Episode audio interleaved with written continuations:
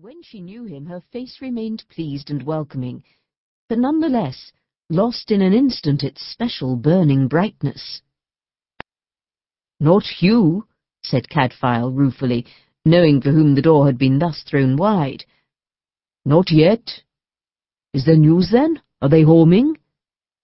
Will Warden sent word an hour ago, before the light was quite gone.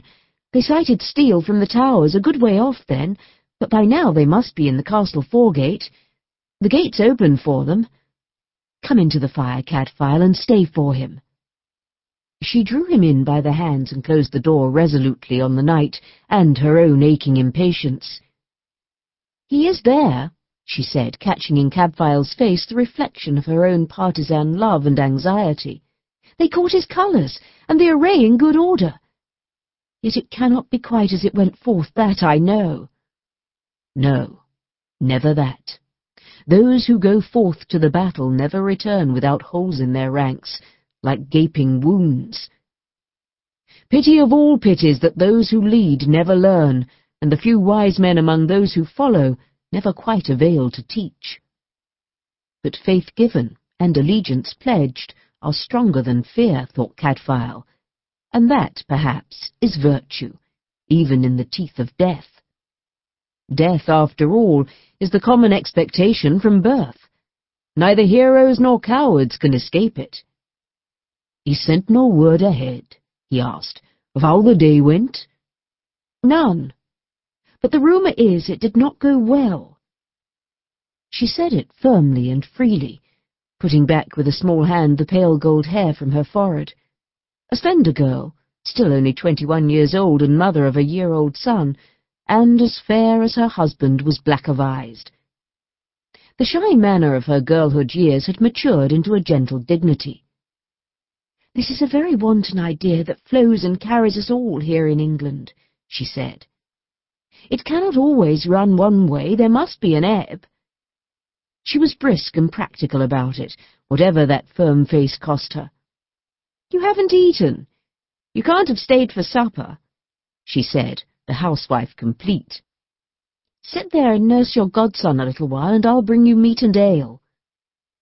The infant Giles, formidably tall for a year old when he was reared erect by holding to benches and trestles and chests to keep his balance, made his way carefully but with astonishing rapidity round the room to the stool by the fireside, and clambered unaided into Cadfael's rusty black lap. He had a flow of words, mostly of his own invention, though now and then a sound made sudden adult sense. His mother talked to him much, so did her woman Constance, his devoted slave, and this egg of the nobility listened and made voluble response. Of lordly scholars, thought Cadfael, rounding his arms to cradle the solid weight comfortably, we can never have too many. Whether he takes to the church or the sword, He'll never be the worse for a quick and ready mind.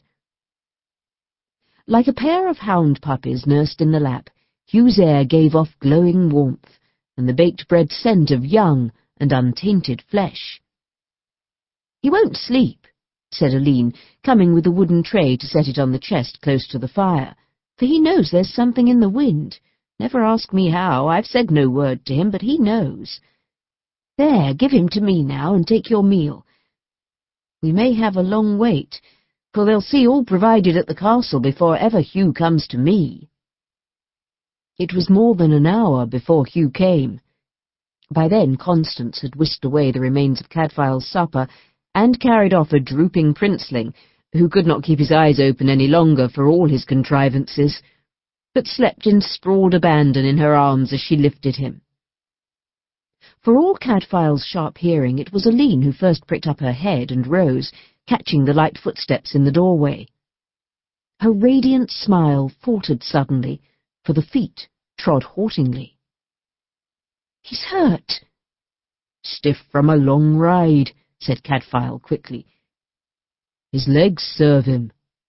Go, run, whatever's amiss will mend.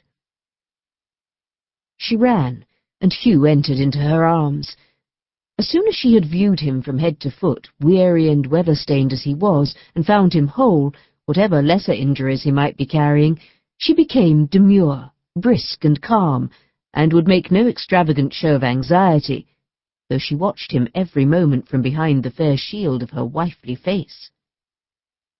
A small man, lightly built, not much taller than his wife, black-haired, black-browed. His movements lacked their usual supple ease, and no wonder after so long in the saddle, and his grin was brief and wry as he kissed his wife, drove a fist warmly into Cadfael's shoulder, and dropped with a great hoarse sigh onto the cushioned bench beside the fire, stretching out his booted feet gingerly, the right decidedly with some pain. Cadfael kneeled and eased off the stiff ice-rimmed boots that dripped melting rivulets into the rushes. Good Christian soul, said Hugh, leaning to clap a hand on his friend's tonsure. I could never have reached them myself. God, but I'm weary. No matter. That's the first need met. They're home, and so am I. Constance came sailing in with food and a hot posset of wine, Aline with his gown and to rid him of his leather coat. He had ridden light the last stages, shedding his mail. He scrubbed with both hands at cheeks stiffened from the cold, twitched his shoulders pleasurably in the warmth of the fire, and drew in a great, easing breath. They watched him eat and drink with hardly a word spoken. Even the voice stiffens and balks after long exertion and great weariness. When he was ready, the cords of his throat would soften and warm, and words find their way out without creaking. Your man-child held open his eyelids, said Aline cheerfully, eyeing his every least move as he ate and warmed, until he could prop them up no longer, even with his fingers. He's well and grown even in this short while, Cadfael will tell you. He goes on two feet now and makes nothing of a fall or two. She did not offer to wake and bring him. Clearly there was no place here tonight for matters of childhood, however dear. Hugh sat back from his meal, yawned hugely, smiled upward suddenly at his wife, and drew her down to him in his arms. Constance bore away the tray and refilled the cup, and closed the door quietly on the room where the boy slept. Never fret for me, love, said Hugh, clasping Aline to his side. I'm saddle sore and bruised, but nothing worse. But a fall or two we have certainly taken. No easy matter to rise, either. Oh, I've brought back most of the men we took north with us, but not all. Not all. Not the chief. Gilbert Prescott's gone. Taken, not dead, I hope and think, but whether it's Robert of Gloucester or the Welsh that hold him, I wish I knew. The Welsh? said Cadfael, pricking his ears. How's that? Owain Gwynedd has never put his hand in the fire for the Empress. After all his careful holding off and the gains it's brought him, he's no such fool. Why should he aid either of his enemies? He'd be more like to leave them free to cut each other's throats. Spoke like a good Christian brother, said Hugh with a brief grey smile, and fetched a grunt and a blush out of Cadfael to his small but welcome pleasure. No, Owain has judgment and sense, but alas for him, he has a brother. Cadwaladr was there with a swarm of his archers, and Madog ap Meredith of Powys with him, hot for plunder, and they've sunk their teeth into Lincoln and swept the field clear of any prisoner who promises the means of ransom, even the half-dead. And I doubt they've got Gilbert among the rest. He shifted, easing his stiff, sore body in the cushions. Though it's not the Welsh, he said grimly, that have got the greatest prize. Robert of Gloucester is halfway to his own city this night with a prisoner worth this kingdom, to deliver up to the Empress Maud. God knows what follows now, but I know what my work must be. My sheriff is out of the reckoning, and there's none now at large to name his successor. This shire is mine to keep as best I may, and keep it I will till fortune turns her face again. King Stephen is taken at Lincoln and carried off prisoner to Gloucester.